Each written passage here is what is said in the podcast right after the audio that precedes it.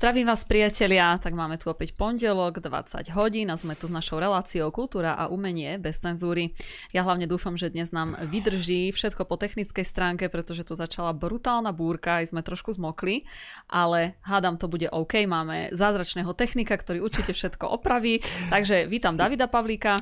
Vítam aj ja vás. Uh, áno, keď to náhodou tu bude nejako proste sekať alebo niečo. Prosím, nehnevajte sa, budem sa to tu snažiť vyriešiť, ale viete, že problém nie je u mňa, bohužiaľ, tieto poveternostné rôzne podmienky a, a prší tu riadne pecky, takže dúfam, že to bude všetko v pohode, samozrejme, ale aj dnes dostanete priestor, takže píšte, či už pod Telegram, príspevok som už tam dal, takže píšte, alebo aj na redakcia zavinač kulturblog.sk, telefóny dnes zostanú vypnuté.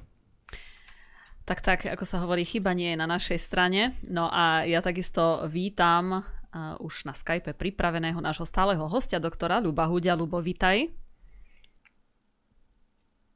Ahoj, dobrý večer. Nič sa nemení, pohrdáme cenzúrou i autocenzúrou. Ctíme si odvahu odmietať názorový diktát. Ja to zaktualizujem, keďže bolo výročie a je výročie okupácie zo 68.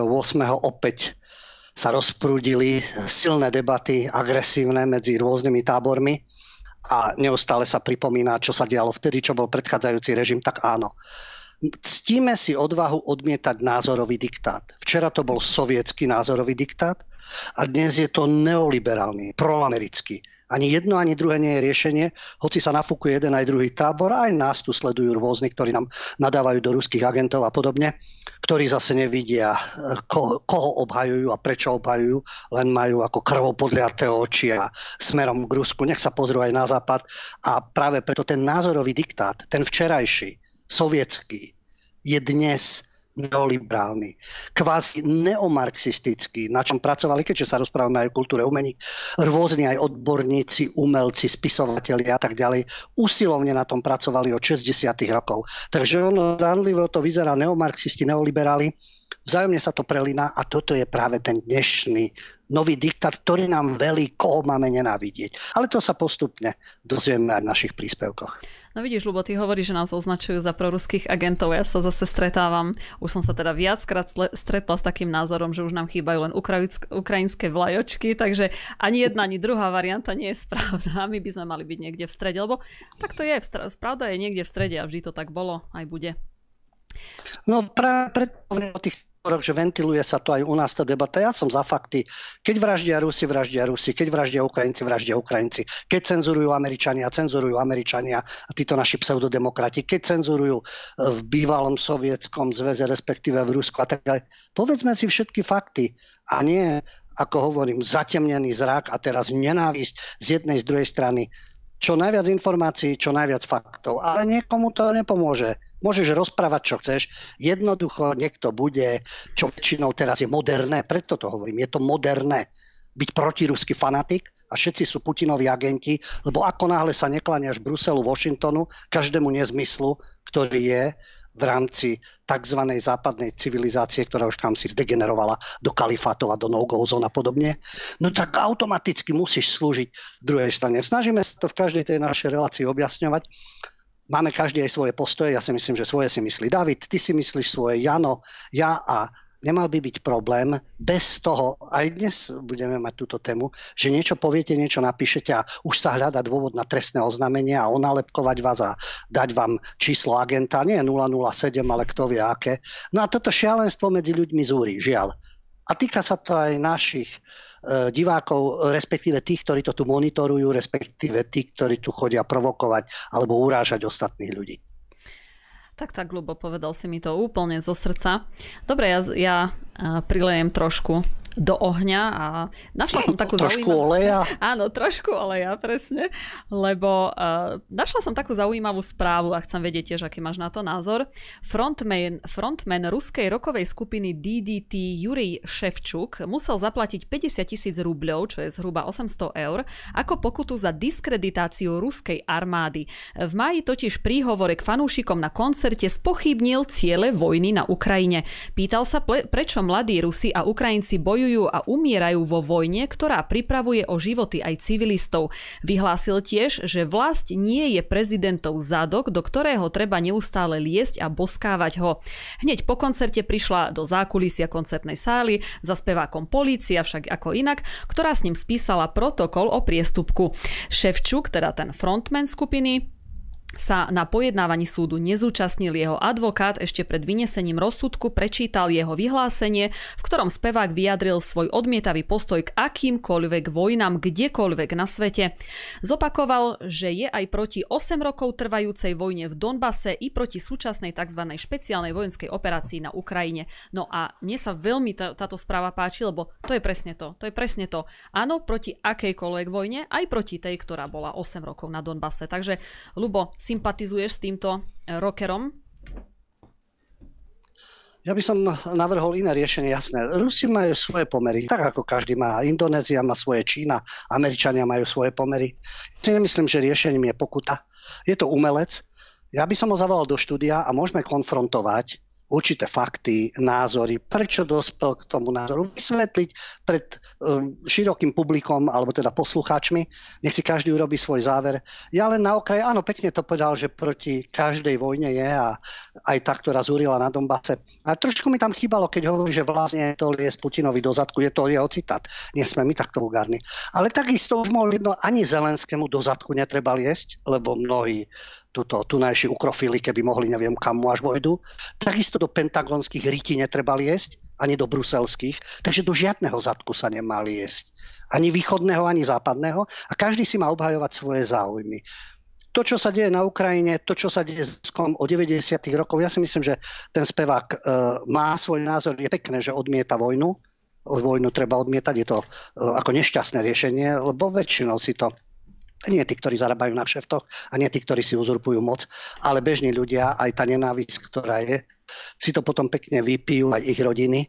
Takže treba každého pomenovať a takisto sa pozrieť, prečo tie vojny vznikajú, kto na nich zarába, kto ich rozpúta. A nie len preto, že je mediálna kampaň, tak je jeden terč a druhý, ktorý je každý deň na obrazovke a tvári sa jak spasiteľ sveta a spasiteľ Európy a tak ďalej, je ten kladný hrdina. Ja by som to uzavrel, žiadna pokuta, otvorená diskusia, žiadne zatváranie a predaného speváka neliesť do žiadnych zadkov. No, presne tak. Mne sa práve tá správa páčila len uh, vďaka tej jednej vete, tej poslednej vete, že ani 8 rokov trvajúca vojna sa mu nepáčila, ale ani súčasná. Hej? A konečne niekto spomenul aj ten Donbass, takže toto sa mi páčilo. To bol vlastne tá pointa, prečo som túto správu aj vlastne, vlastne prečítala. Ale ešte chcem eh, povedať jedn, jednu vec. Jeden... Ja ešte len dodám na, na ja v súvislosti s tou informáciou dodám, že keby na Ukrajine niekto povedal toto, že som proti vojne, som proti tomu, že je tu ruská vojenská operácia, ale som aj proti tomu, čo sme robili od 2014. a som proti tomu, čo stvára môj prezident. Ako by dopadol taký ukrajinský umelec? Lebo nevšimol som si. Ukrajinské kapely, ktoré lozia po svete, a či v Eurovízii alebo na metalových koncertoch si vyviesia svoju ukrajinskú zastavu, každý by sme si mohli svoju, apelujú na tú verejnosť a podobne, ale nevšimol som si, že by žiadali mier pre všetkých a že je to nešťastie pre všetkých, ale vždy z tej svojej pozície z tej nacionalistickej. Keď sa iným vyčíta nacionalizmus, Ukrajine sa nevyčíta. Lebo nacionalisti, podľa toho, ako ich berieme, či sú to vlastenci, patrioti v tom zmysle, alebo sú to šovinisti, alebo nenávisníci, ktorí túžia po etnických čistkách a podobne. Tam je to, eh, by som povedal, veľa eh, takých podskupín v rámci toho, o čom by sme mohli diskutovať. A to mi práve chýba aj na ukrajinskej strane. Prečo mali by veľké problémy a neprežili by. To je zase ďalšia vec, keď poukazujeme, že aj niekto na Ukrajine, keby mal rozum a povedal, že dobre, bojujeme o svoju vlast, ale už stačilo, už sa poďme na niečom dohodnúť a tento náš eh, kokainový pajac ktorý neustále tam pobehuje v svojom militaristickom tričku a neviem, či vie vôbec nabiť prak, alebo e, neviem aj vzduchovku, či vie nabiť, ale to je jedno tak sa produciruje po VOG a všade kade a hecuje do vojny a hecuje. Tak to je naváženie. Hej, tak, tak. No, minulý týždeň som bola v kine na slovenskom filme, teda je to komédia, aspoň tak to volajú. Volá sa to, že Vítaj doma, brate a nedá mi nespomenúť tento film, lebo mal skoro dve hodiny. Dej, teda ani vlastne neviem nejak, nejaký extra dej, že by, tam, že by tam bol, ale bol to príbeh maďarského spisovateľa, rozprávajúceho a žijúceho v Bratislave, ale pôvodom teda Maďar, abstinent, vegetarián, no a prišiel, prišiel do malej dedinky so svojou priateľkou e, v Srbsku, kde žije taká malá komunita Slovákov a žijú tam v takej, ako jednej takej ucelenej dedinke, takom zapadákove dá sa povedať. No ale je to v Srbsku, čiže je to úplne v, v inom štáte. Ale uh, ten pán Maďar, volal sa Zol, Zoltán, tak chcel vlastne napísať knižku o, te, o tejto dedinke, o tých, o tých ľuďoch a uh, tí, tí dedinčania si tak naivne mysleli, že ich to preslávi uh, po, celom, po celom svete, ale o čo ide? Ten dej teda nebol až tak veľmi zaujímavý, ale uh, mňa zarazilo to, že po celý film tí Slováci pili, ale celý film pili, tam bolo to, bolo to naozaj o alkohole, brutálne, čiže kde, e, kde bol nejaký herec, tam mal v ruke poldecák s domácou, ehm, Slováci boli vykreslení ako inteligencia nula úplne, čiže všade bol alkohol, bitky, e, rozprávalo sa takým zvláštnym takým zvláštnym nárečím, ani neviem, kde by som to zaradila. Uh, spe- herecké obsadenie, hej, aby som nehovorila, konečne tam nebola Pauhofa, lebo to už aj na ňu bol treťotriedný film, takže uh, obsadila Polnišová, Polnišová bola akože jedna z hlavných úloh, no a Robert Jakab. No a Ostatní herci boli si myslím takí nejakí buď amatéri, alebo to vôbec neboli herci. Taká nejaká skrúmaž takých zvláštnych tvári tam bola. Akurát ešte Vlado Černý tam bol, tak ten bol asi rád, že vôbec ešte niekde ho obsadili. No a e, na konci bola scéna, kde mal prísť slovenský premiér. Teraz akože nemenovali toho premiéra, tak ale slovenský premiér mal prísť a mal schváliť dotáciu v hodnote 300 tisíc eur, aby sa v tej dedinke mohlo zriadiť múzeum, nejaké múzeum slovenskej histórie. No a scéna skončila tak, že samozrejme hromadnou bitkou opitých Slovákov. Chudák premiér ledva stihol ísť do svojej limuzíny a tak nadával na všetkých Slovákov, že sú sami ožraní, že to bolo neuveriteľné.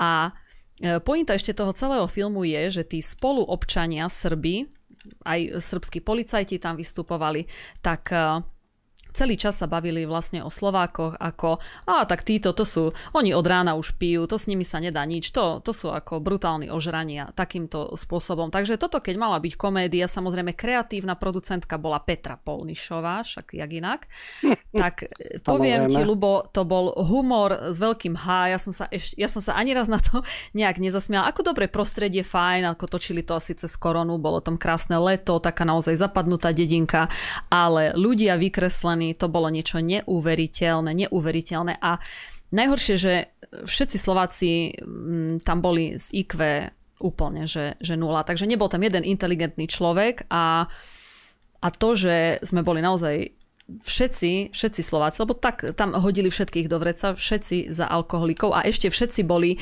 proti Maďarovi, lebo však jasné, Slováci všetci neznášame Maďarov, lebo sme úplne primitívy a no to bolo, to bolo niečo, niečo strašné, takže ja tento film vôbec neodporúčam. E, samozrejme len tak si ho pozrieť. Možno keď budete trochu pripití ako my všetci Slováci, tak vtedy si ho môžete pozrieť, možno vtedy sa zabavíte.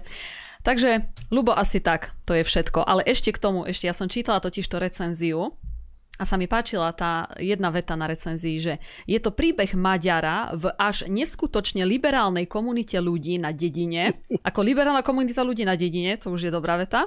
Uh, ruší výkon obsadených amatérských hercov, takže asi tak, no. Takže nový slovenský film Vítaj doma, brate, sa to volá.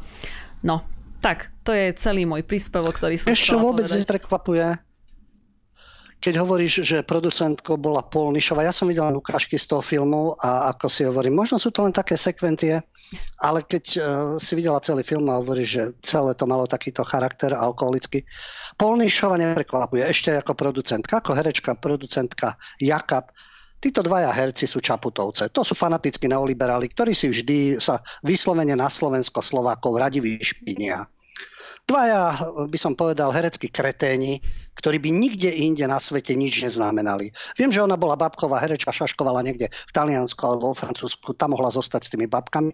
Tu vedia len špiniť a kýdať a bohužiaľ retardovaní diváci im ešte dávajú ceny.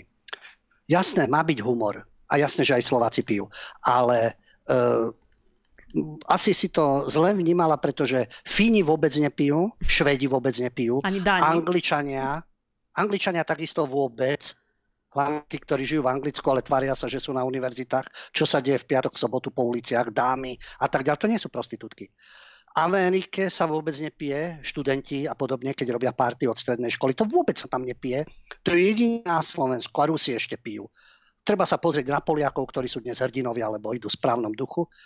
Môžete sa pozrieť kdekoľvek, choďte aj na nemecký vidiek. Kdekoľvek pôjdete, nájdete ožranov, alkoholikov, primitívov a tak ďalej. A môžete vykreslovať len to. Natočím, nakrútim film o Amerike, tých karmanových mestečkách, ktoré sú, alebo o LA spodine a tam uvidíme, čo všetko do seba strkajú, pchajú a tak ďalej. A povieme, to sú Američania. Pôjdem do Černovskej štvrte, ukážem Černochov len v tomto gangsterskom duchu a v tom, čo konzumujú a tak ďalej. A aha, to by už bolo zaujaté. To by už papu, Polnišova krútila svojimi ústami a svojim ksichtom, že to je zavádzajúce. Ale túto si radi kydneme. Ale prečo by nie? Treba ukázať aj nedostatky, pochopiteľne.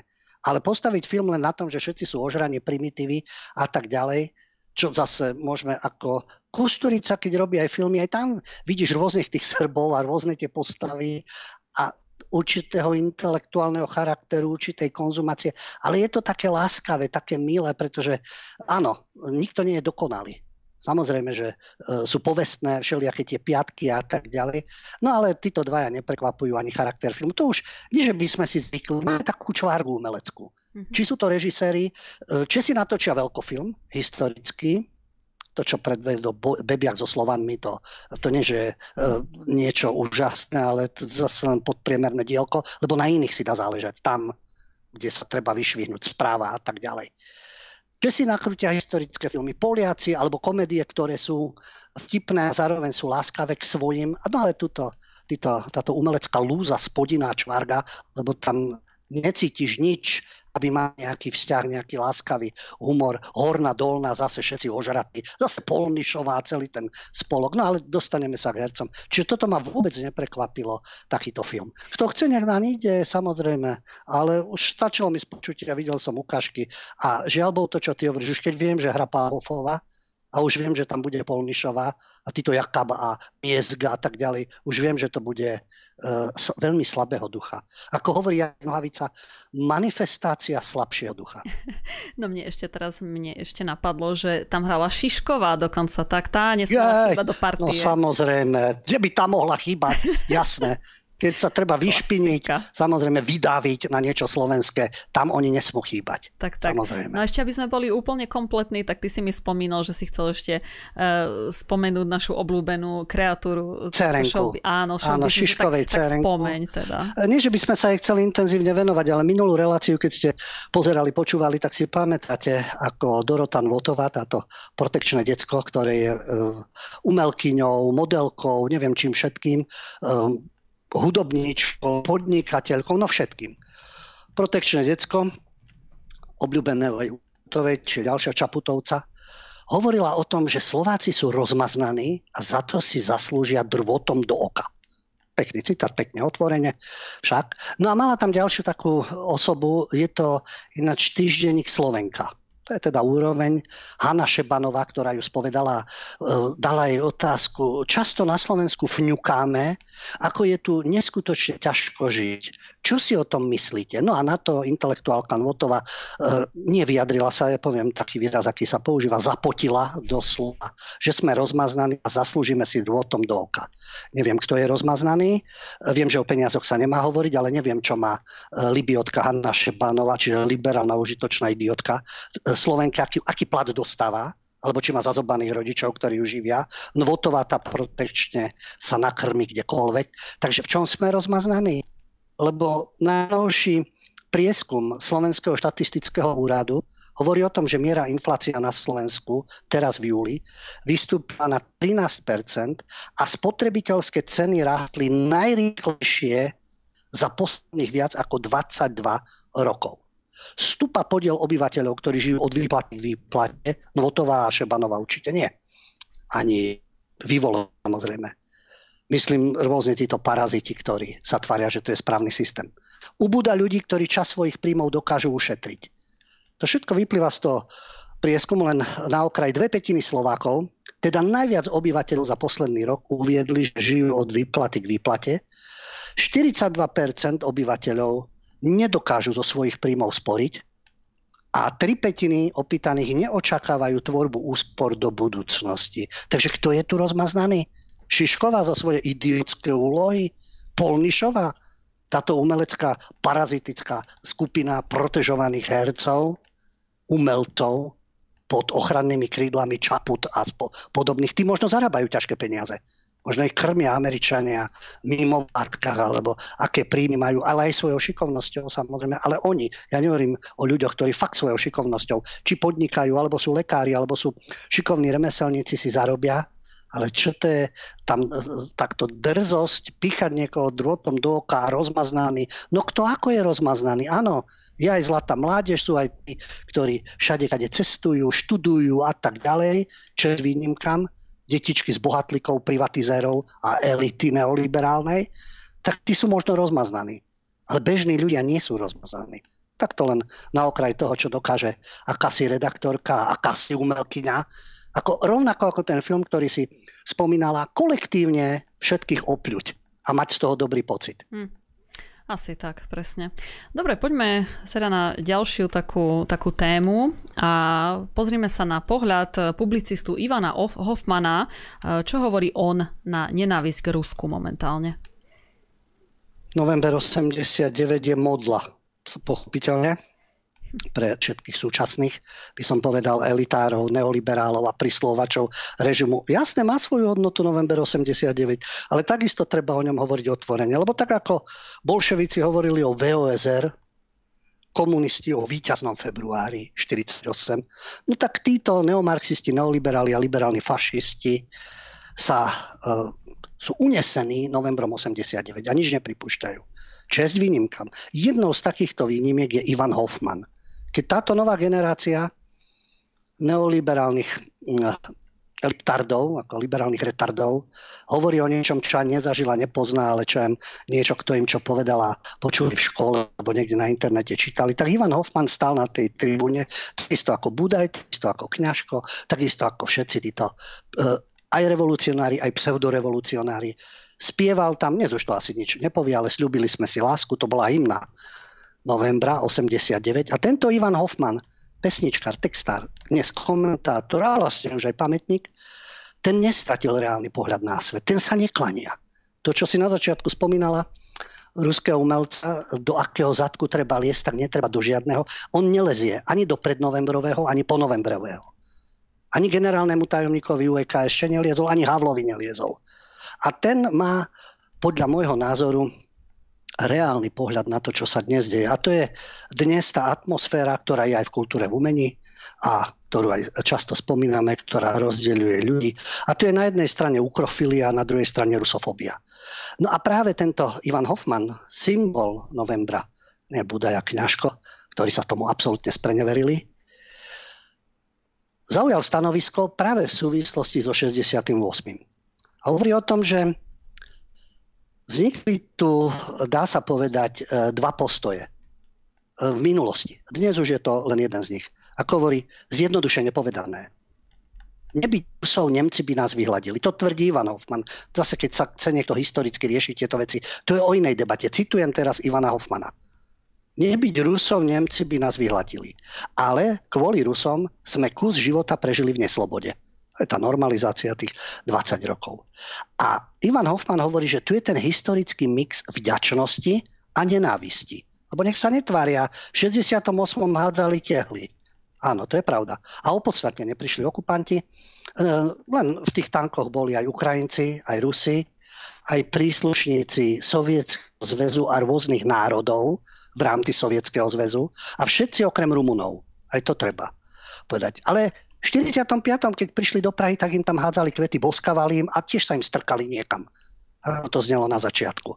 Po 68. to už bolo inak, lebo bola úplne odlišná situácia historická. Takisto ako je dnes niečo iné 68., ale to je na politickú debatu. A 22. a februára a ruská vojenská operácia. Ale vráťme sa teda k Hoffmanovi. Mix vďačnosti a nenávisti. To inštinktívne vymedzovanie sa voči Rusku sa stalo súčasťou západnej identity. ku ktorej sa teraz všetci hlásia. Ja si myslím, že identita je, spočíva v tvoja rodina, tvoja komunita, tvoje okolie, tvoj národ, tvoja vlast. Nie západná, východná, e, komu budem slúžiť a komu sa kam strkať. Takže toto je ten mix. A to vymedzovanie sa voči Rusku, čo je dnes populárne. A Ivan Hoffman pokračuje. Vojna na Ukrajine sa pre protirusku politickú reprezentáciu stala príležitosťou, ako si užiť nenávisť do syta, do sytosti. Diplomatické, ekonomické aj kultúrne vzťahy s Ruskom sú v troskách a tá nevraživosť je vzájomná. Ale pekné prirovnanie Ivan Hoffman e, používa, že s nenávisťou je ako so závislosťou na drogách. Narkoman je človek, ktorému robí dobre, že sa poškodzuje Človek na drogách je úplne sústredený na svoju závislosť. Nič iného než drogu ho nevníma, ho nezaujíma. O ničom inom nie je schopný sa baviť. A s nenávisťou je to podobné. Ovládne človeka, pripraví ho o súdnosť, znemožní, znemožní mu vidieť svet v súvislostiach. Nenávisť k Rusku má rovnako obsedantné prejavy a devastujúce dôsledky ako závislosť na heroíne. Čo sme svedkami medzi Západom a Ruskom, je v podstate tento dej, tvrdí Ivan Hoffman. Západ sa tak dlho nad Rusko povyšoval, Ruskom pohrdal, Rusku nedôveroval a pri každej príležitosti sa ho pokúšal oslabiť, poškodiť alebo ponížiť, až Rusom došlo, že pre Západ nikdy nebudú rovnocenným partnerom. Trvalo im to dlho, ale nakoniec sa zmierili s tým, že usilovať sa o pragmatické vzťahy so Západom je strata času. Že sa pred Západom musia mať na pozore a partnerov si musia hľadať inde. Pretože vnúcovať sa západu nikam nevedie. Čo dnes západ na Rusoch nenávidí, je aj naša závislosť na ruskom plyne či rope. A závislý na niekom, koho si nevážim, kým pohrdám, je ponižujúce. A navyše tomu, kým pohrdám, kvôli svojej závislosti som nasmiech. Takže tá nenávisť je logicky až zúriva. To vidíme v tých vyjadreniach odstaviť sa od ruského plynu a ropy. Veď v poriadku, budeme nezávislí od koho? Od Kataru? Od Nigérie? Od Norov? Od Američanov? Od ich skvapalneného plynu? Tí nám to budú dávať za polovičnú cenu. Len proamerický riteles takto môže uvažovať. Ja podporujeme ruskú vojnu tým. Americké vojny nepodporujeme. Agresie na to nepodporujeme. Všelijaké nezmysly, ktoré im skrsnú v hlavách, generálnom štábe NATO a v Pentagone nepodporujeme tým, že s nimi kšeftujeme. Tak ako to je? No je to rovnaké na jednej aj druhej strane. Ale vráťme sa k Hoffmanovi. Ako je marné presviečať narkomana, že by mu bolo lepšie bez drogy, je rovnako zbytočné vysvetľovať niekoho, kto je paralizovaný nenávisťou, a takých tu máme, že sa poškodzuje, že by sa mal liečiť. Nenávisť voči Rusom a súčasne aj proti Číňanom, lebo jasné, e, to je práve otázka pre tieto neoliberálne mozočky dobré pozabíjate Rusov, rozvratiť Rusko, ovládne, kto ho neovládne, takže neovládne ho nikto. Ale to je na piatkovú debatu. A potom čo? Potom Čínu? A potom ďalej čo? A, a dokedy až? Až keď bude vládnuť nieko, niekto, o kom ste presvedčení, že je mimoriadný demokrat a mimoriadne liberálny. Až keď nebude všetko ovládať. Lebo vtedy už bude pokoj na zemi. No, falošná predstava, keď si niekto takto predstavuje, tak potom je pokoj pod akýmkoľvek diktátorom v krajine. Je stabilita. Živly, ktoré ohrozujú spoločenský mier, sú likvidované. A to je jedno, či je to MI5, či je to Mossad, pardon, domáci, domáca služba je Shimbet, či je to NSA, či je to FBI, či je to EŠTB. No ale poďme ďalej. Takže tá nenávisť voči Rusom a už aj proti Číňanom až za hrob samozrejme niečo stojí. A týka sa to tých energetických otázok a Ivan Hoffman vtipne končí. Chorobne nenávistných jedincov v krutej zime zahrie ich nenávisť. Ostatných by mohla zahriať nenávisť k tým, ktorí nám zatopili svojou nenávisťou. Pre chápajúcich ľudí je to úplne jasné. Pre liberálne mozočky je to na dlhšie zotrvanie. Ale tie myšlenky Ivana Hoffmana považujem za veľmi zaujímavé. Mm-hmm. Určite, ale Lubo neviem, či niekedy bol vôbec na Zemi kľud, veď stále boli nejaké vojny a stále bolo niečo, to, to nikdy nenastane. Nie, nie.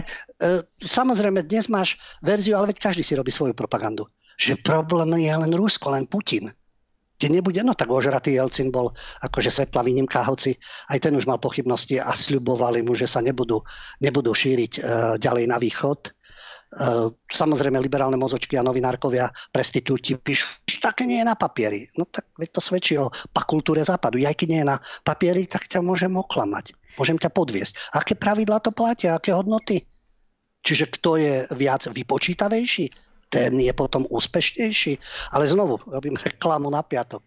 Tieto veci si povieme v piatok, a sme v kultúre a umení. Ale ináč dobre si spomenul, že ľudia začínajú nenávidieť už aj Číňanov, lebo samozrejme nejak ako e, sa spojili alebo e, nekydajú na Rusov, ale ešte som nepočula, že by niekto mal nenávisku Indom. A pritom Indovia berú na, najlepšiu ropu v zľave, majú otvorené priateľstva s Ruskom, ale ako, tak ja budem prvá. a poďme aj proti Indom. A čo nemôžeš, tak, či nie? nemôžeš, my máme, marginalizo- máme tu marginalizovanú skupinu, ktorá je nedotknutelná, ktorú ošetrujú paragrafy a ombudsmanka a všetci. No a tam má svoje korene v Indii. Takže pozor, ty keď chceš kritizovať Indiu a nadávať na Indiu, o, ty paktuje s Ruskom a tak ďalej, tak pozor, aby si sa nedotkla marginalizovanej skupiny. No nie, lebo to zase potom budem otrokár ešte k tomu. Ako už keď nič, tak no, ešte otrokár. Klasika. Dobre, poďme teda na... Vieš čo, to mi napadlo, no. keď si teraz spomínala marginalizovanú skupinu, že keby niekto nakrutil film, ja dúfam, že Punišová, z prostredia marginalizovanej skupiny, kde je bašável, kde sa ožierajú, kde je incest a sa dopichávajú nožmi a potom musí prísť zásah zvonku, E, bol by to zaujímavý film, ale určite by bol uh, politicky nekorektný. No ešte, že si spomenul incest. Pozor, v tom filme bol dokonca incest. Incest. Ja, no tak to je jasné, nechýba. samozrejme. To je len medzi Slovákmi tam bolo, bielými. v marginalizovaných skupinách frčí aj incest, aj toulen, alebo už aj lepšie drogy.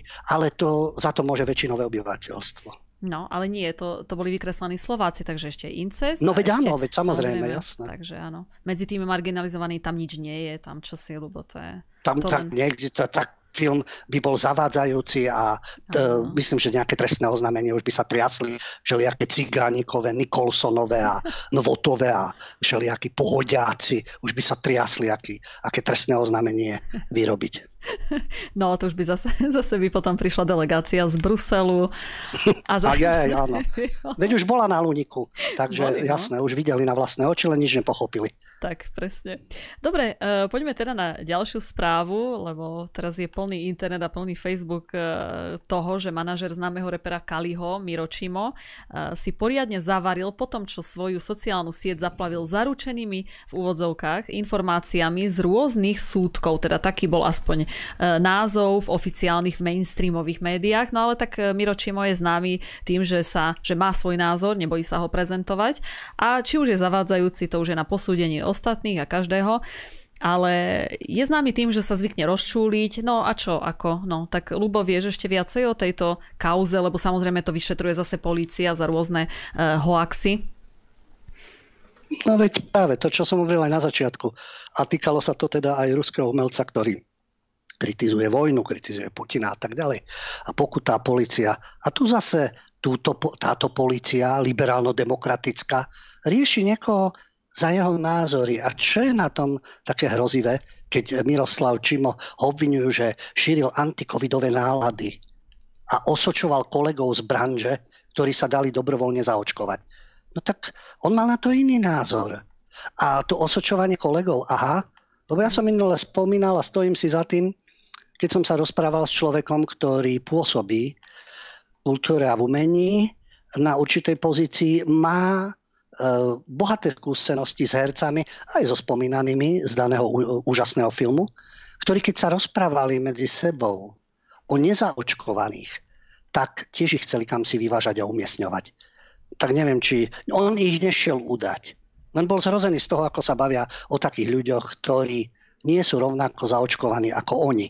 Tak tam nie je veľký rozdiel, keď, ale na seba sú citliví. Tragédiou je, že policia nahráva len niekomu. No a e, Miroslav Čimo, tá manažer známeho repera Kaliho, na Facebooku sa vyjadroval k rôznym informáciám. Policii sa to nepozdáva. A posvietila si na ňo. A čo ich napríklad trápilo? Jeho tvrdenie, že sa staneme otrokmi banky. To už sme ale v súvislosti s uhlíkovou stopou, on totiž napísal, že či je to hoax alebo nie, že banka pri každej platbe, istá banka, pri každej platbe kartou zmeria CO2 a spojí to so zrušením hotovosti. Čiže všade sa bude platiť kartou však. Ale banky budú merať pri každej platbe CO2, čo si kúpeš a tak ďalej. A máš napríklad mesačný limit, určité množstvo CO2, ak ho prekročíš, kartu zablokujú. A už ho nebudeš používať do konca mesiaca. Budeš si chcieť niečo kúpiť, keď nemáš hotovosť, máš smolu, no môžeš si požičať od niekoho. A len uviedol, že síce necítime tie okovy na rukách, ale sme otroci. A teraz nám to chcú dať aj pocítiť. To je digitálne otroctvo.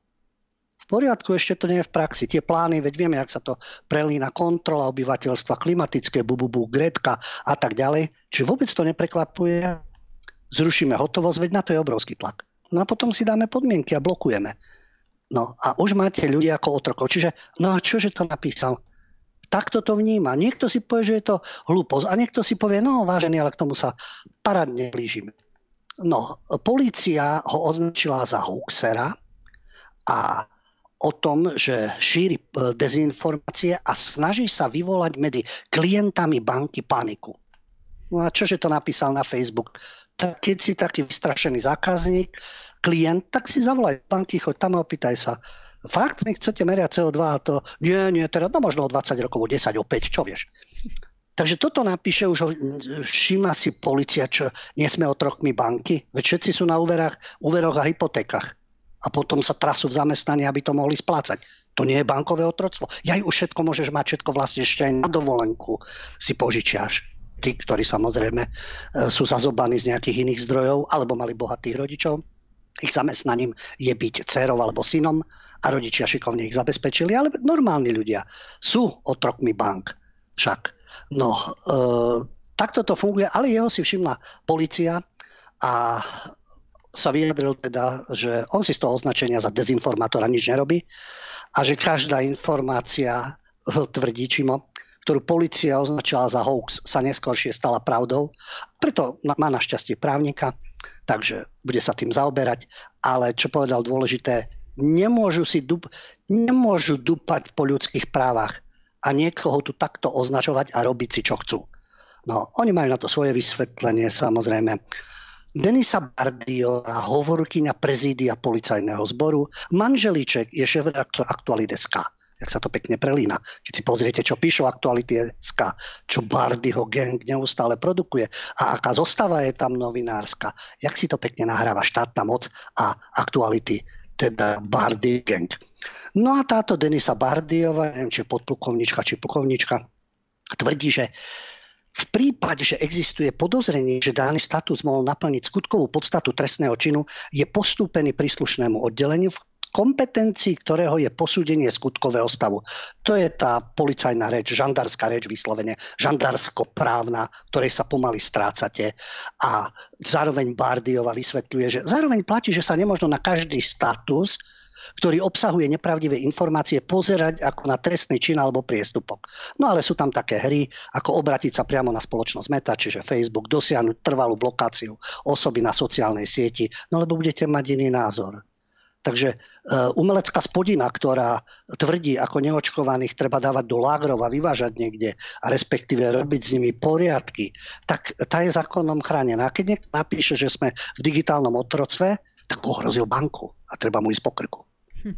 Je zaujímavé, že policia si všimla Čima, eh, keď mal takéto vyjadrenia, ale policia si nevšimla napríklad Nvotovu, keď hovorila, že eh, nezaočkované svine by mali no. zdochnúť. To je v pohode, to, to bolo úplne napríklad. akože, ako keby sa... No ale ona neohrozuje banky. Ona neohrozuje banky, ona, neohrozuje, ona ohrozuje spoluobčanov. Ale ona neohrozuje banky a v tom, hlavne, že je rebelka. No, to je taká, to je rebel každý, kto sa v 12 dokáže ožrať a nafetovať. Tak to je obrovský rebel, lebo to tak vyprovokoval spoločnosť, že to je neuveriteľné. No mm. tak Nutová je asi taká rebelka. Tak Nvotová bola pred rokmi rebelka možno vtedy, keď žila e, v garáži, keď ju vyhodil jej muž. Tak ale tiež asi vedel prečo a pol roka žila v garáži. Tak potom preto možno, že si aj myslela, že sme tak roz, rozmaznaní, lebo keď tam nemala ani vodu, ani nič, tak my sme rozmaznaní, lebo v bytoch teda máme asi všetko. Ale to už bolo dávno, to už nie je ani pravda v podstate. Dobre, e, dajme si teraz krátku prestávku a potom pôjdeme na našu hlavnú tému, ktorou bude kniha. Tak sme späť po krátkej prestávke a pred prestávkou som uviedla teda milnú, milnú udalosť, čiže nebude, našou hlavnou témou nie je kniha, ale udalosť. Ja som si myslela, že budeme rozoberať nejakú e, knihu, o ktoré, o, o, ktorá bola napísaná o tejto udalosti a bolo to veľmi ale závažná vec, lebo volá sa to e, Noc zavraždených básnikov a ide o, o to, že Stalin dal popraviť skupinu židovských básnikov v roku 1952. Takže e, Lubo, ja ti dám slovo, aby si nám priblížil túto udalosť. Keď povieme len titulok, Noc zavraždených básnikov, Stalin 1952. A rusofobovia už tlieskajú, už sa usmievajú od ducha k uchu. Pozrite sa, toto je ten režim a toto je to isté, čo teraz. No, je to príklad E, tých tzv. užitočných idiotov. Vždy sa to pripisuje, že vraj to povedal Lenin, ale údajne to Lenin nepovedal. Ale to sú tí ľudia, ktorí niečomu pomáhajú a potom ich režim pekne zvalcuje. Tu sa týkalo Stalina a Sovietskeho zväzu. A moment, tých, o ktorých sa môže hovoriť len pozitívne. Teraz sa k tomu dostaneme. Ale treba si uvedomiť, že toto je osud akýchkoľvek užitočných idiotov. Aj liberálnych užitočných idiotov, tzv. libiotov, ktorí pracujú na tomto režime, ktorí postupne tyransky to všetko ovládne a späť k novému svetovému poriadku a tiež potom s nimi môžu účtovať. Takže to je odstrašujúci príklad, ktorý sa stal v sovietskom systéme. Ale aj mnohí e, ruskí disidenti, ktorí e, odišli zo Sovietskeho zväzu, dnešnú EÚ prirovnávajú k Sovietskému zväzu a k Sovietskej únii a k podobným metódam. To, že sú tam krásne frázy, to, že nejaká madam si dá pekný kostým a náhodí blond hrivu a začne pekne rozprávať, to neznamená, že to tak funguje ale treba mať poznatky, čo, aké zákony sa pripravujú, čo sa sprísňuje. A keď niekto tomu tlieska, no tak dopadne ako tí básnici. Ale poďme názorný príklad z minulosti, e, ktorý má, povedal by som, e, dva faktory. A to je ten užitočný idiotizmus, v tomto prípade bolševický, ale veď neomarxisti, neoliberali, dve strany jednej mince. A druhý faktor je tam, a to je tí nedotknutelní. Tí nedotknutelní o ktorých sa nesmie nič negatívne povedať, ktorí sa podielali na vytvorení zvráteného režimu, ktorých potom zožral. Revolúcia požiera svoje deti. To už je 1789 francúzska, veľká francúzska buržoázna revolúcia. A to je práve to poučenie z tých revolúcií. Že pozor, čo sa deje a neumožniť týmto kreatúram, aby sa dostali k moci. A môžu sa oháňať či sovietskou zastavou alebo zastavou Európskej únie, ktorá je dnes kurze. No ale poďme k noci zavraždených básnikov. Hovorí sa tej noci preto tak, to bolo v auguste 50, 1952, pred 70 rokmi, vtedy vo vezení zastrelili 13 židovských intelektuálov, uvádza sa sovietských židovských intelektuálov, ktorí počas druhej svetovej vojny pomáhali propagovať sovietský zväz na západe. Ale to hlavné obvinenie sa týkalo plánu na založenie nezávislého židovského štátu na Kryme. No a Stalin to vnímal tak, že no keď si chcete tu založiť štát na Kryme, ten bude slúžiť Amerike, sionistom a tým budete rozkladať sovietský zväz. Takže dostal sadistický záchvat. Nečudo. Zadržaní boli členovia židovského antifašistického výboru. To sú tie paradoxy. Tí, čo porazili fašizmus v Európe, respektíve um, Tretiu ríšu, čiže nacionálno-socialistický systém. Tí, ktorí ho porazili, tí sa stali potom katmi tých pomáhačov, ktorí to pomáhali. To sú obrovské paradoxy v histórii. Takže židovský antifašistický výbor vznikol v uh, apríli 1942. Tam boli významní a vo svete známi židovskí intelektuáli a umelci, ktorí cestovali do USA, do Británie, do Kanady, zväzu a organizovali pomoc pre Sovietský zväz. Nadvezovali kontakty, zbierky organizovali, presviečali a propagovali Sovietský zväz a jeho vojnové úsilie. No, e, len si ich spomeňme, možno, že niektorí ich poznajú alebo čítali od nich niečo. Pred tým vojenským súdom, ktorý bol teda v 52. maja do júla, boli e, bývalý námestník ministra zahraničných vecí Salamon Lozovský, básnik a tajomník e, tohto židovského antifašistického výboru Icik Fefer, to nie je výsmech, Icik sa volal, Icik Fefer, básnici Leib, Kvitko, Perec Markiš, David Bergelson, David Hofstein, umelecký riaditeľ štátneho židovského divadla Benjamin Zuskin. Počuli ste dobre? Štátne židovské divadlo v Sovietskom zväze, v bolševickom režime. Zvláštna tolerancia. Ja chápem Litovcov, Estoncov a Lotyšov, ktorých okupovali sovieti a komunistické e, jednotky a tak ďalej. Nastolili im tam režim a vysťahovali ich na Sibír a dosadzovali tam svojich ľudí. Oni prichádzali o slobodu. No a potom niečudo, že vlastne bojovali s Wehrmachtom a v jednotkách SS, lebo to, čo dnes... E, je zaujímavé, že tí istí ľudia, čo dnes obhajujú Ukrajinu, ešte včera odmietali tie pobaltské jednotky Waffen SS ako to, že tam bojovali a to nebolo správne a tak ďalej. No oni bojovali, pretože bojovali proti Červenej armáde a bojovali o svoju slobodu. Ale fungoval štátne židovské divadlo. Tam, ako si zdá sa, problém nebol. Ideme ďalej. Redaktori Ilia Wattenberg, Emilia Tojminová, prekladateľka Kajke Wattenbergová Ostrovská, Leon Talmi, novinár, historik a akademik Josif Juzefovič. No a všetkých tých 13 obžalovaných bolo napokon zastrelených. E, z tých 13 popravených bolo 5 jidiš básnikov. To je ten židovský jazyk, dá sa povedať aškenaských židov, pretože oficiálne je hebrejčina jidiš, je zmes nemčiny a rôznych iných výrazov vlastne tých, tých židov, ktorí boli v rámci východnej a strednej Európy v Nemecku a ďalej. A jediný, ktorý teda unikol tej poprave, ale to bol Solomon Bregman, ktorý vlastne počas súdneho procesu upadol do komy, no a potom na následky zomrel až v 53. A mnoho niekdajších bývalých členov tohto židovského antifašistického výboru emigroval v 70. rokoch do Izraela. To im ten sovietský zväz, ktorý bránil vlastným ľuďom cestovať a podobne a pod prísnymi kritériami, to im umožnil, aby odišli do Izraela. Nadštandardné vzťahy. Medzi tými popravenými boli teda tí básnici, ktorí písali výdyš. Väčšina z nich pochádzala z oblasti dnešnej Ukrajiny. Aj Ukrajinci sa na nich podpisovali. A v 20. rokoch minulého storočia, keď bola sovietská občianská vojna, odišli dočasne do berlínskeho exilu. Odišli a zase sa vrátili. Počas tých najväčších bojov boli v exile a zase sa vrátili. Len tak na okraj, keď e, spomíname, teda spomínam týchto spisovateľov, básnikov, ktorí fungovali v sovietskom režime, až pokiaľ neprišli s tým, čo chcú na Kryme a Stalin si povedal, že mu budú rozvracať sovietský zväz, takže s nimi zúčtuje.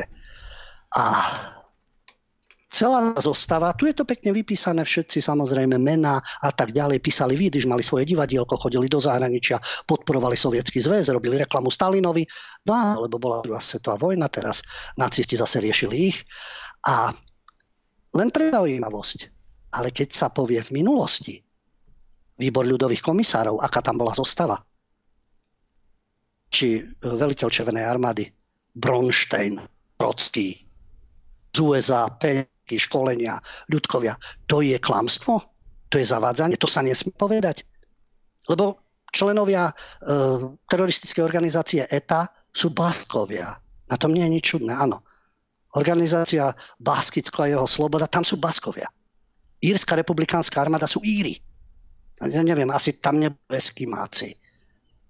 UČK, Kosovská oslobodovacia armáda, no sú tam Albánci, kosovskí Albánci a jednotlivé tie organizácie. No a v tomto prípade výbor ľudových komisárov sa z drvivej väčšiny skladal z určitého etnika. A neboli to Rusi, ani Ukrajinci, bol tam Gruzinec samozrejme, Stalin, Džugašvili a tak ďalej. A rôzne títo politruci, ktorí boli a v NKVD, tí, ktorí vypočúvali v Ljubianke, tí, ktorí robili politrukov počas druhej svetovej vojny, tým sa netaja. Teraz sa tie filmy aj nakrúcajú a strieľali do tých vojakov, ktorí ustupovali, alebo sa báli, alebo jednoducho neobstáli na tom fronte. Oni strieľali od chrbta. A mnohí z nich boli určitého pôvodu, o ktorom sa nesmie hovoriť. A svojho času tú zostavu e, výbor ľudových komisárov zverejnil týždenník Zmena, ktorý bol vláčený po súdoch uštvaný pochopiteľne profesorom Traubnerom, čo to malo spoločné s holokaustom, čo to malo spoločné s antisemitizmom. Znovu sa k tomu vraciam. v tých jednotlivých organizáciách bojových a tak ďalej sú príslušníci daného národa, daného etnika. Nie všetci, pochopiteľne nie všetci. ETA nemá všetkých baskov, vybrali aj výpalné od podnikateľov, že musia pomáhať. Íri takisto. Čiže nie všetci, ale sú tam ale prečo e, tvrdiť, že tam, tam boli takí iní ľudia, inuiti, alebo kto tam bol? No nebol. A v tomto prípade aj tuto bol určitý pospis. Ale vráťme sa teda, ako sa karta zvrtla. Od toho 17. od tých prvých rokov sa karta obrátila. A v rámci e, teda tejto situácie, ktorá nastala, keďže organizácia Židovský antifašistický výbor bola založená počas druhej svetovej vojny a jej, jej predsedom sa stal Solomon Michoels v Lotyšsku narodený židovský, židovský divadelník. Neskôr bol režisérom Moskovského štátneho židovského divadla, hrajúceho v Jidiš. V tomto prípade boli bolševici veľmi tolerantní. Divadla, pôvodný jazyk a tak ďalej. Ďalšími členmi výboru boli prominentní, prominentné židovské osobnosti vtedajšej doby. Literári, herci, lekári, ktorí prostredníctvom svojich textov a rozhlasovým vysielaním z Ruska získavali Sovietskému zväzu priazeň medzinárodnej židovskej komunity. V 43. vycestoval Michoels aj s podpredsedom židovského antifašistického výboru Icikom Feferom do Spojených štátov a do Anglicka, aby získavali peniaze pre Sovietsky zväz. Stretli sa v Spojených štátoch s Einsteinom, Albertom Einsteinom. Najvýznamnejší vedec. Všade. Aj deti, ktoré ešte nevedia nič, o nejakej fyzike, nejakom vzorci je rovná sa m krát na druhu a teórie relativity. Fotky všade, vedec, vedec, pretože Nikola Tesla nemal ten správny pôvod. Geniálny vedec, jeho objavy, ktoré sú dodnes využívané, ale nie pre verejnosť, aj pre verejnosť, ale aj pekne eh, vo vojenských trezoroch a to všetko, čo je po Teslovi a tie vízie, čo všetko, niekedy si môžeme dať reláciu o Teslovi, ale Albert Einstein je všade. Hoci Nikola Tesla je rovnaký genius, ak nie oveľa vyššie, pokiaľ ide o praktickú stránku pre ľudstvo a vyriešenie aj energetických vecí. Dobre, to je Einstein Tesla. Takže Einstein osobne predsedal v New Yorku jednému z najväčších prosovietských zhromaždení, aké sa kedy v Spojených štátoch uskutočnili. A v tej dobe však, však zámery a ciele toho výboru začali čiastočne meniť tým, že vás Waffen SS a tak ďalej, tieto jednotky za spolupráce aj miestných aktivistov, rovnako napríklad ukrajinských alebo pobaltských, riešili židovskú otázku a ničili židovskú kultúru, no tak výbor si povedal, že musíme zmeniť priority a zameriame sa na obnovu židovských komunít, kultúry, identity. Každý chce svoju identitu však a objavil sa návrh nastoliť na Kryme židovskú autonómiu. No ale vtedy už Stalin a Michail Suslov, to bol dlhoročný člen ústredného výboru komunistickej strany, e, dlhoročný komisár e, Európskej komisie, eh, pardon, nie, e, ústredného výboru komunistickej strany Sovietskeho zväzu, došli k záveru, že no moment, ale výbor už sa plete do veci, do ktorých nič. No a Stalin presne takto uvažoval, že no ale keď tam bude niečo také na Kryme, to nebude mať vzťah k Rusku, ale k Izraelu, k sionizmu, za. Došiel k presvedčeniu, riešením je rozložiť, zničiť a členov zlikvidovať. Monster proces, masová justičná vražda, no to sú metódy samozrejme totalitných režimov. Neoliberáli to robia taktickejšie. Zlomia človeka ináč, ekonomicky, eh, mediálne, trestnými oznámeniami a pošt spoločnosť proti nemu. Robia to elegantnejšie. Ešte, keby chc- mohli, tak áno, najradšej by to tak robili. Vidie to v tých statusoch, že majú rovnaké uvažovanie ako stalinisti vtedy. Ale Solomon Michals uh, nezomrel počas, po, teda popravou, on zomrel pri autonehode. To sa stáva, autonehody. Ono mnoho zomrelo pri autonehode aj po 11. septembri, ktorí mali čo povedať o tom, ako tie lietadielka bum bum, všetko pekne trafili a tá tretia budova sadla bez toho. No sme, každý rok sa venuje tomu, ako tá tretia budova bez nárazu správne spadla. No. A tí, ktorí chceli okolo toho niečo svedčiť, tiež čeliaké autonehody, samovraždy. Samovražda taká, že aj pes zomrie v dome, len počítač zmizne. Osoba daná, pilot špičkový, ktorý má o tom vedomosti, píše o tom aj s deťmi, aj s obsom sú všetci mŕtvi, len počítač zmizne. No ale to sa deje len v Rusku, samozrejme. Tam sa dejú tiež. A takisto sa dejú aj inde. Len sa treba pozrieť aj na západ a na východ.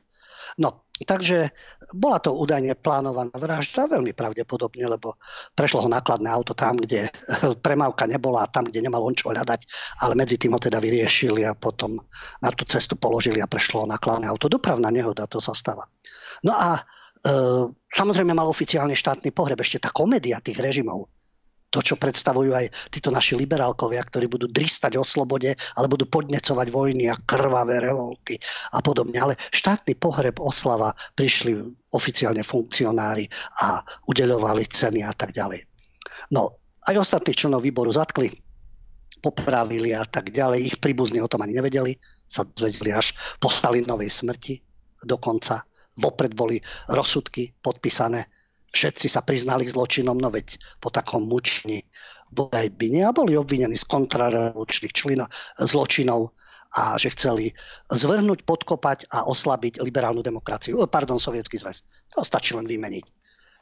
Organizovaná akcia, ktorou chceli zvrhnúť, podkopať a oslabiť sovietský zväz. Doplníme NATO, doplníme EU, doplníme liberálnu demokraciu. To bolo vtedy.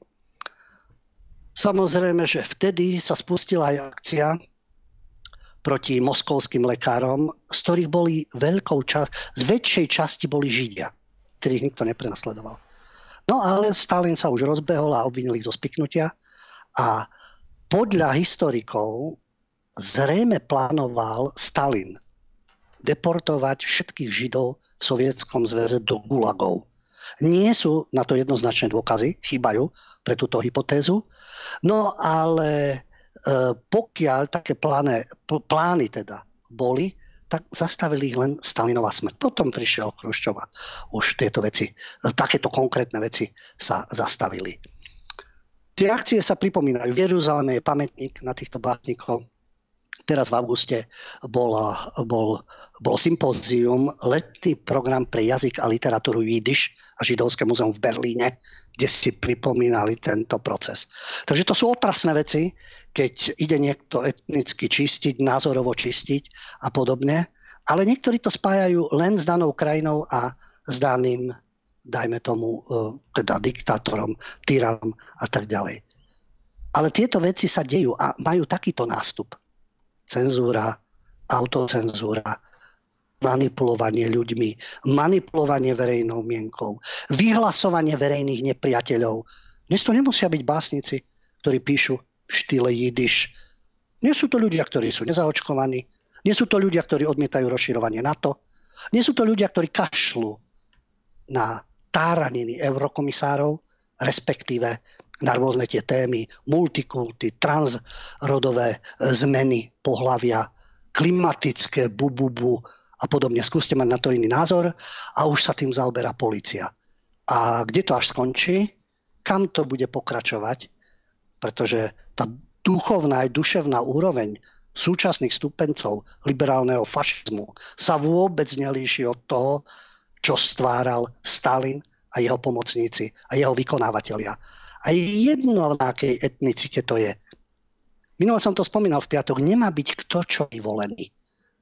Vyvolený na nedotknutia, vyvolená marginalizovaná skupina, na ostatných. Môžeme nakrúcať filmy, nadávať, urážať, ponižovať, zosmiešňovať. Ale humor má byť. Čierny humor je v poriadku, ale na každého. Na každého. Nie, že niektorí sú vyvolení, nedotknutelní, láskavý humor môže byť a ostatných možno urážať, ponižovať, opľúvať a čokoľvek. No, takto to vyzerá v kultúre a umení a vidíte, basníci to nemajú ľahké, pokiaľ sa nejako vzopru.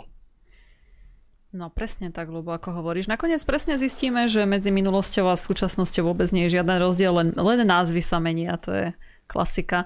Dobre, my si teraz dáme prestávku.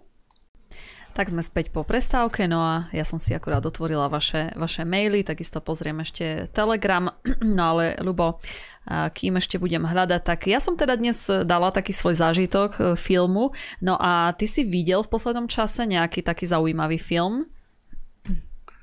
Zaujal ma komediálny seriál, síce je starší, Kompars, mm.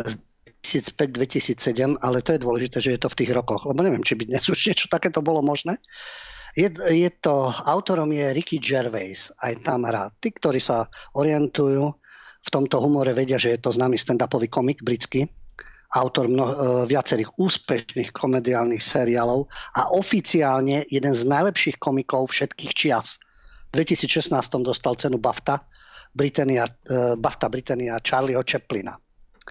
A je to taký e, stand-upista, ktorý ako žiaľ je vynimočný, samozrejme je to komik, ale keby mal aspoň nejakú maličkú napodobeninu u nás, lebo u nás sú stand-upisti ako absolútne politické krysy, systémové. Ja len uvediem, že on napríklad moderoval ceremoniál odovzdávania filmárskych cien Zlaté globusy. Aj sám niekoľkokrát získal. A medzi tými divákmi boli a Gibson, a Sheen, a DiCaprio, celebrity rôzne.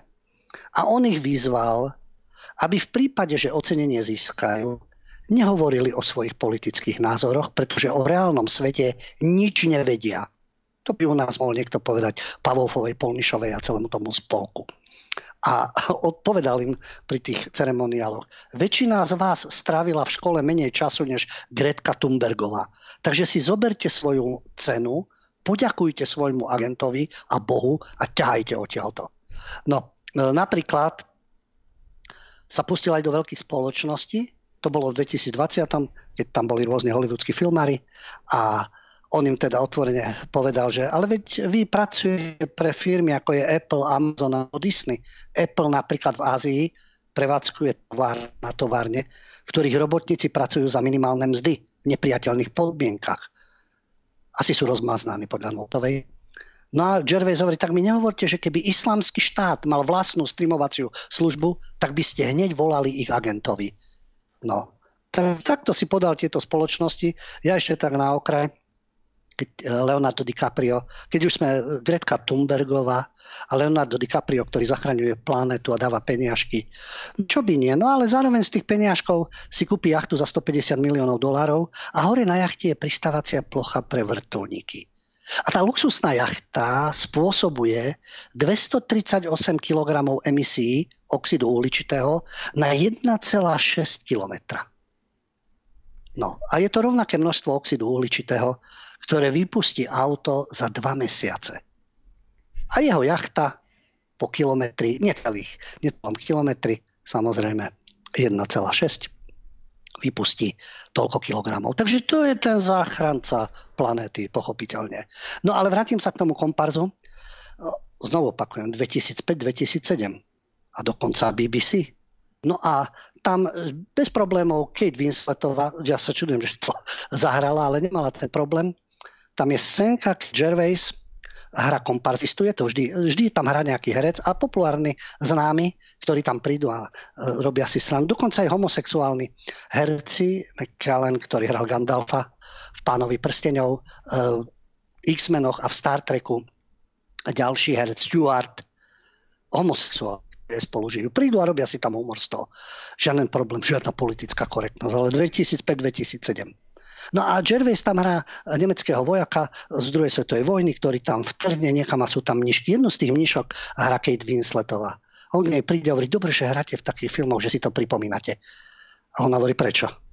Veď o holokaustoch je množstvo filmov. Toho je až, až na čo ďalší film o holokauste. Ja tam hrám, lebo chcem Oscara. Pozrite sa. Schindlerov zoznam, pianista. Ja chcem Oscara, preto tam hrám. Takže úplne na rovinu, tak ako sa aj my bavíme, že chceš Oscara, tak natoč niečo o holokauste a o vyvolenom národe. A ďalšia scénka, ktorej nemusí prísadne jeden horec a hovorí, e, stále v BBC rozhodujú Židia a buzeranti. A Gervais sa ohradí, no tak nie buzeranti, ale gejovia. A ten herec znovu, ja neviem, či gejovia, ale buzeranti. No a takéto diáky, ktoré dnes by neboli možné. On tiež ten seriál, ktorý realizuje v rámci toho, keď už ako komparzista sa stane autorom scenára, hercom a tak ďalej. A celú tú produkciu v rámci BBC, a ktorí na ňo tlačia a usmerňujú ho, sú dvaja sodomiti. No, tí, ktorí uh, nevie, nepoznáte ten výraz, ten sa používal ešte začiatkom 20. storočia na o, označenie homosexuálov sodomia, sodomiti. Nič zlom na tom nie, veď to sa používalo a takisto v niektorých anglických filmoch e, sa to používa, tento termín. No, e, takže takéto silné slova tam zaznievali, tak si hovorím, no tak toto je odvaha a klobúk dolu pred, pred nimi a v rámci BBC. Takže vždy je tam niekto z času na čas, ale znovu hovorím 2005-2007 neviem teraz, tí, ktorí sledujú Gervaisa, ale viem, že on si neberie servitku pred ústa. A ešte jedna vec ma zaujala takisto z produkcie BBC 2005, znovu. Je taký seriál Príbehy inšpektora Linleyho.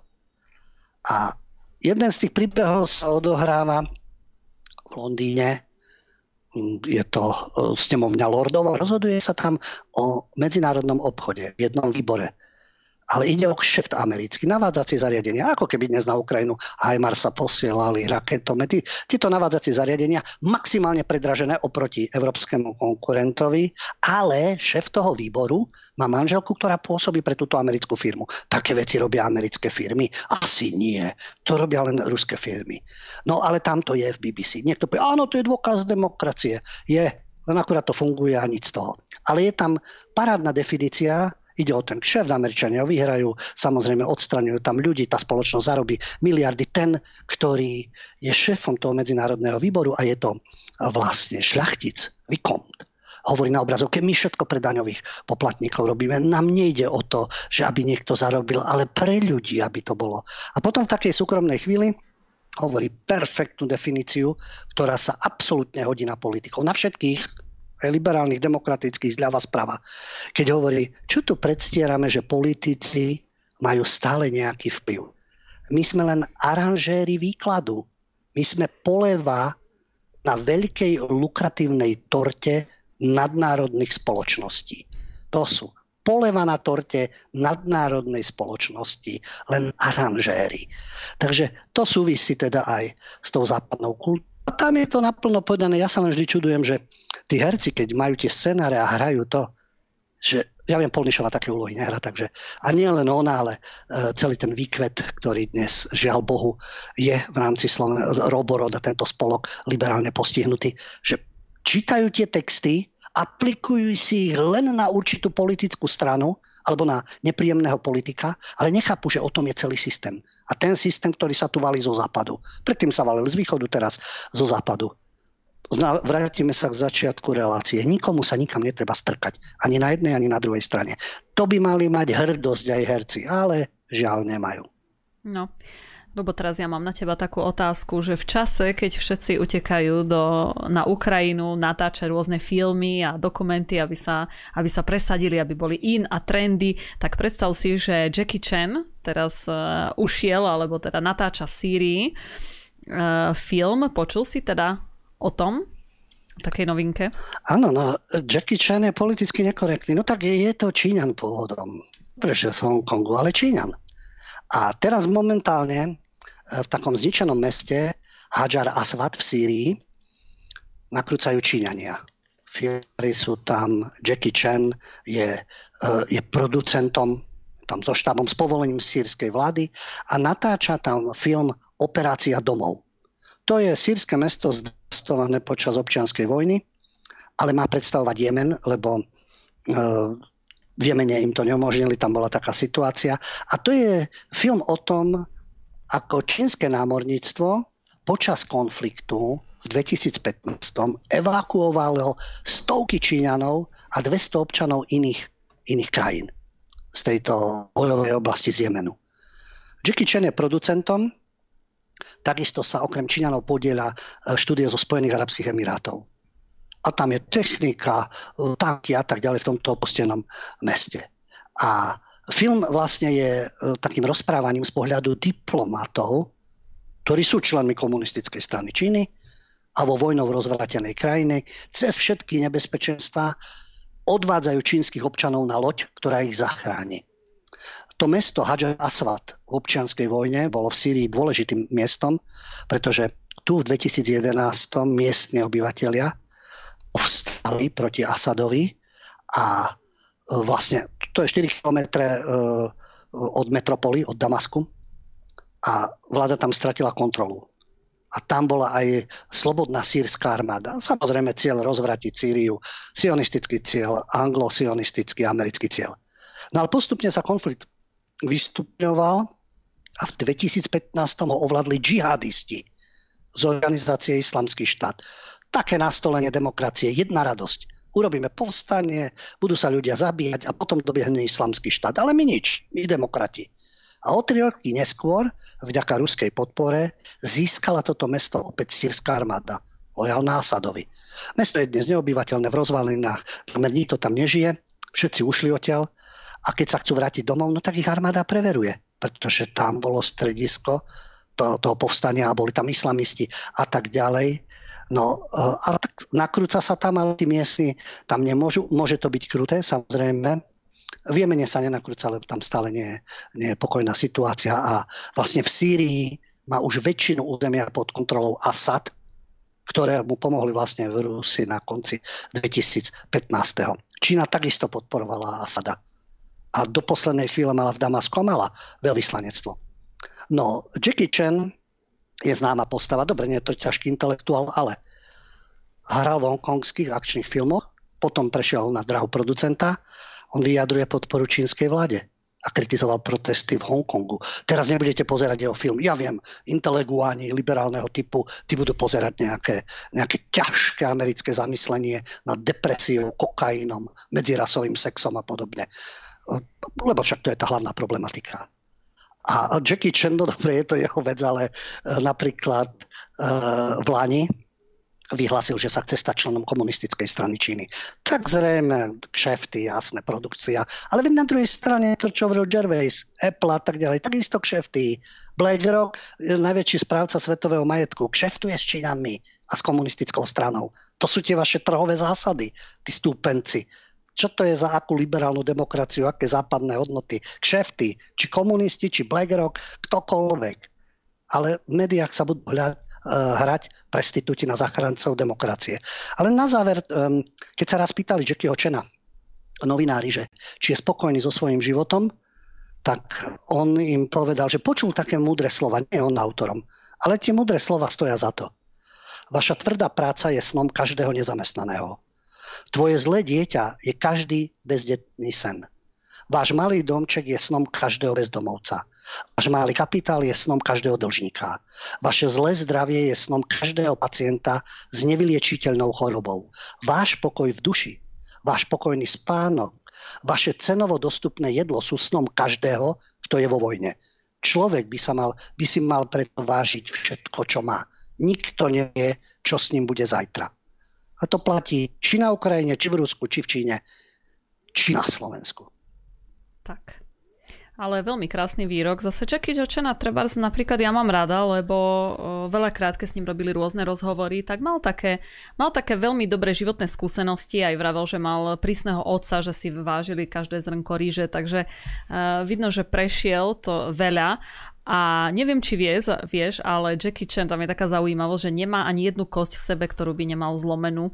On to, on to vysvetlal, že mal ako obrovské množstva zlomenín, ano. takže v tomto je taký húževnatý a naozaj dosiahol veľmi veľa. No a politicky, Nečudo. no ale dobre, uh, politicky, veď eh, keď ja som raz uh, zo Slovenska, tak e, jasné, že budem držať pri Slovensku v podstate. Aj keby tu bola, ja neviem, komunistická strana v podstate, tak by si povedal, no však mám rada Slovensko, tak radšej, radšej budem držať pri Slovensku ako pri nejakej inej uh, krajine. Veď je to logické, keď on je Číňan, aj keď teda žijúci v Amerike uh, skoro celý život, ale tak vidíš, ako drží, veď stále len drží v ale svojej to domovine, vec, tak čo? Ale veď nech on má názor, aký chce. Hmm keď Meryl Streepová celý život držala ústa a zrazu keď bol Trump, tak bola veľká kritička, vystupovala, bojovala proti Trumpovi. Dnes sa pozrie na všetky americké špinavosti za celú históriu. Ja viem, teraz sú moderné, kde všade Rusi boli a čo robili Rusi.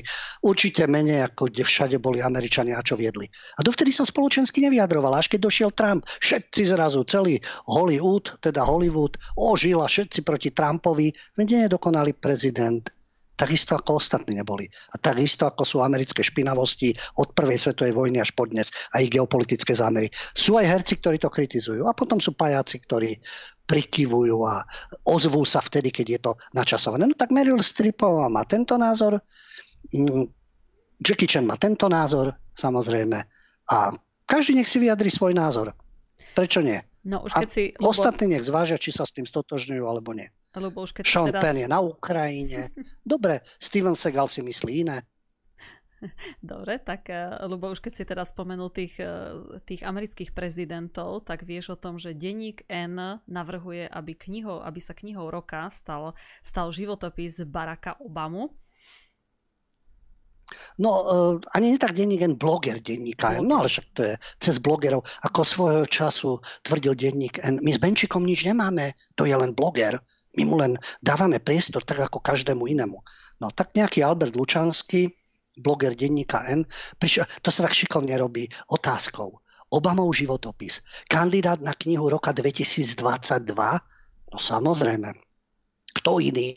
Už Michelle Obamová napísala memoáre Môj príbeh v 2019, ktorá sa stala knihou roka na Martinuse tak Martinus, vieme, ako má orientáciu eh, jeho vedenie a podobne. No a asi aj čitatelia si pýtali, je, keď je to Michelle Obamova, tak eh, kniha roka v Martinuse. No a teraz vydavateľstvo Tatran pre slovenských čitateľov, prvý zväzok memoárov Baracka Obamu.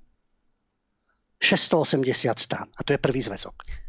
No a Barack Obama mm, chcel verne podať svoje pôsobenie v úrade, nie len historicky zachytiť tie udalosti a dôležité osobnosti, s ktorými spolupracoval, ale opísať rôzne politické, ekonomické a kultúrne protiprúdy, ktorým čelila jeho vláda.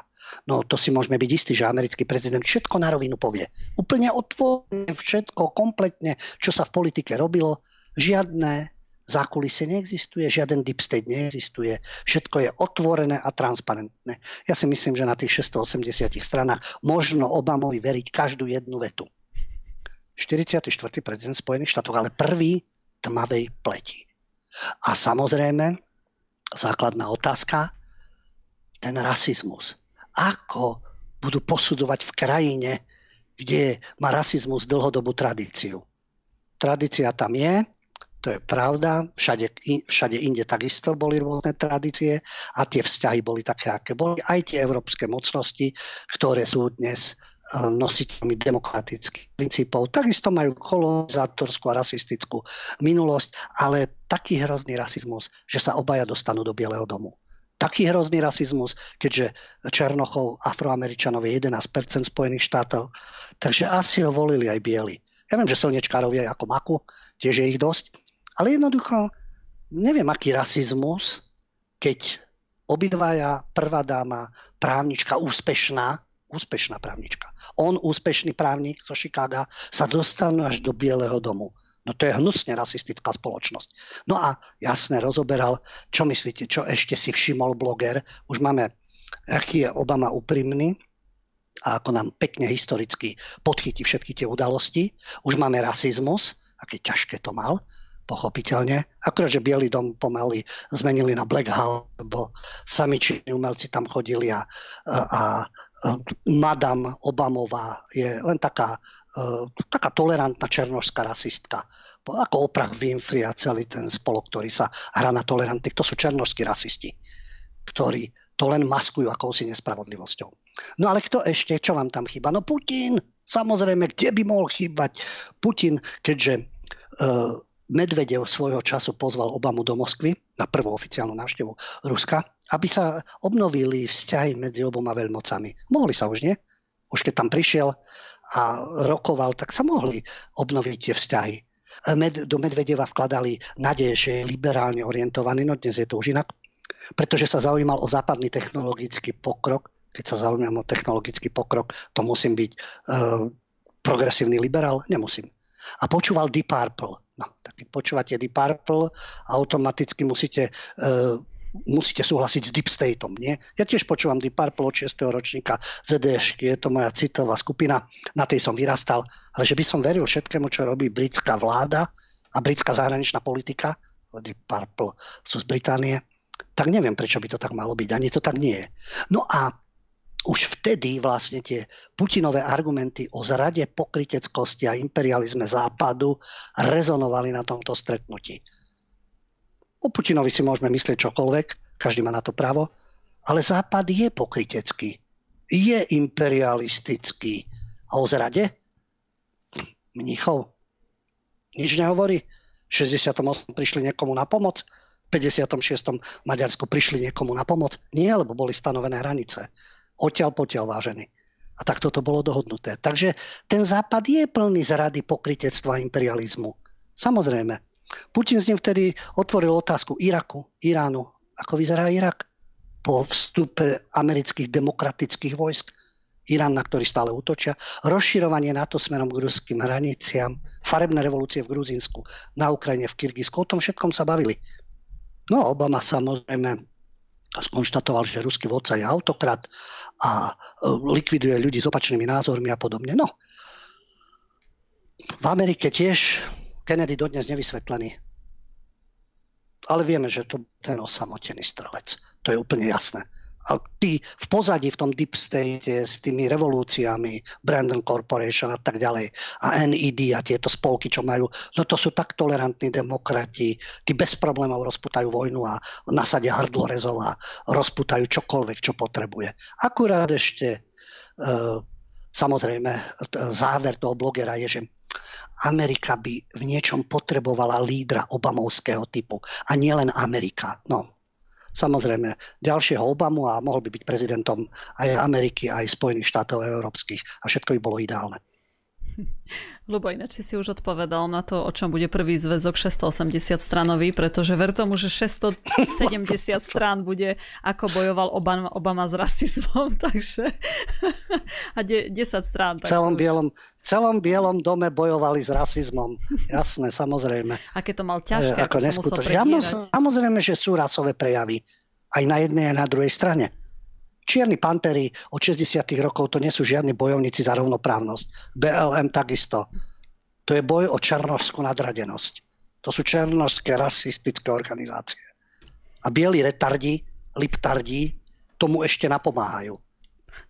A ešte im umožňujú, aby ten teror pachali. Ospravedlňujú ich v médiách, v politike. Biden, názorný príklad. Sú schopní ospravedlňovať tieto činy, ale budú sa tváriť, že oni nejaké násilie alebo teror alebo špinavosti nejaké v pozadí, alebo manipulácie s voľbami. No kdeže? To len v Rusku. No, presne tak. No a tých zvyšných 10 strán, tak to bude o Obamovej úprimnosti, otvorenosti, transparentnosti, takže určite zaujímavý a dejom nabitý román nás čaká. A to ešte len prvý zväzok, no taký plodný život snad nikto ano. ešte nemal. Jak má, ako no, tak, má také, takéto, e, pre Ameriku nikto niečo takéto neurobil. Škoda, Kennedy nestihol už Myslím si, že ten by mohol o tom oveľa viac napísať, hoci prešlo už od 60. rokov kopec 10 ročí, ale myslím si, že ten jeho povestný prejav, aká sila je v pozadí, ten je určujúci, hoci nemá 680 strán. 680 strán Obamových táranin sa nevyrovná trom, štyrom stranám toho prejavu pre vydávateľov a pre novinárov, čo mal Kennedy a opisoval, aká moc je v pozadí. Hm. Kennedy mal ešte tú nevýhodu, že nebol, e, nebol Černoch alebo Afroameričan, takže ešte keby bol, možno, že ešte by mu pridali zo dve, tri strany, no ale tak bohužiaľ, vieš, taká je situácia. Jasne, že v osobnom živote si ho nemusíme v osobnom živote si ho nemusíme idealizovať, Marilyn Monroe, e, všelijaké ženské aféry a tak ďalej. Osobne, ale politicky, čo povedal, je určite oveľa významnejšie pre celé to obdobie až do dnes, ako čo Obama napíše na takmer 700 stranách. Hmm. Lebo nemusíš sa pohoršovať, lebo každý má aféry, prosím ťa, to nad tým sa vôbec už nemusíme ani pozastavovať. To... No tak kolár, kolára neprekoná nikto. to zase vieš, v týchto aférach. Kennedy to robil tajne a nemal nemanželské deti, alebo možno teraz niekto sa prizná, že áno, mal, mal, alebo zistí niečo, no ale Kolárovi sa nevyrovná. Tak na druhej strane možno je oveľa viacej horších kolárov, len ich e, takto verejne neprezentujú, takže ešte aj to je, je možnosť. Kolár to aspoň nerieši už. Dobre, e, takže ja si myslím, že by sme už aj mohli teda ukončiť našu dnešnú reláciu. Čas sa nám aj tak naplnil. Takže David, ďakujem ti veľmi pekne, že si Ďakujem tu bol a majte sa pekne. No a Lubo, veľmi pekne ďakujem aj tebe, som veľmi rada, že technika nám teda nezlyhala napriek, napriek tomuto počasiu. Takže pozdravujem do Bratislavy a prajem ti pekný večer. Ja vyjadrujem vďaku vám za spoluprácu, vyjadrujem vďaku počasiu a burke, že neohrozila vysielanie a že Skype vydržal a vám všetkým za pozornosť. Príjemný večer ešte, príjemnú dobrú noc a v piatok sa počujeme po stopách pravdy. Bude 68. bude Rusko, bude Ukrajina. Možno to už niekoho bude unavovať, ale stále je to aktuálne a stále sa dejú určité udalosti. Len v piatok sme hovorili o Duginovi. Už je tu atentát na jeho dceru. A rôzne tie veci, ktoré s tým súvisia. Dovidenia, do počutia. Tak, no a takisto ja sa s vami lúčim, som veľmi rada, že, se, že ste s nami boli až do terajších chvíľ, no a zajtra vás po, pozývam na špeciálnu reláciu, takisto ešte aj v stredu budem mať špeciálnu reláciu a plus ešte aj spravodajský blog, takže čaká, čakajú nás nabité dva dni, určite sledujte náš Telegram, pretože tam budú avíza, plagáty, takže tam uvidíte, eh, čo nás čaká a akí hostia prídu. Prajem vám ešte krásny pondelkový večer, majte sa.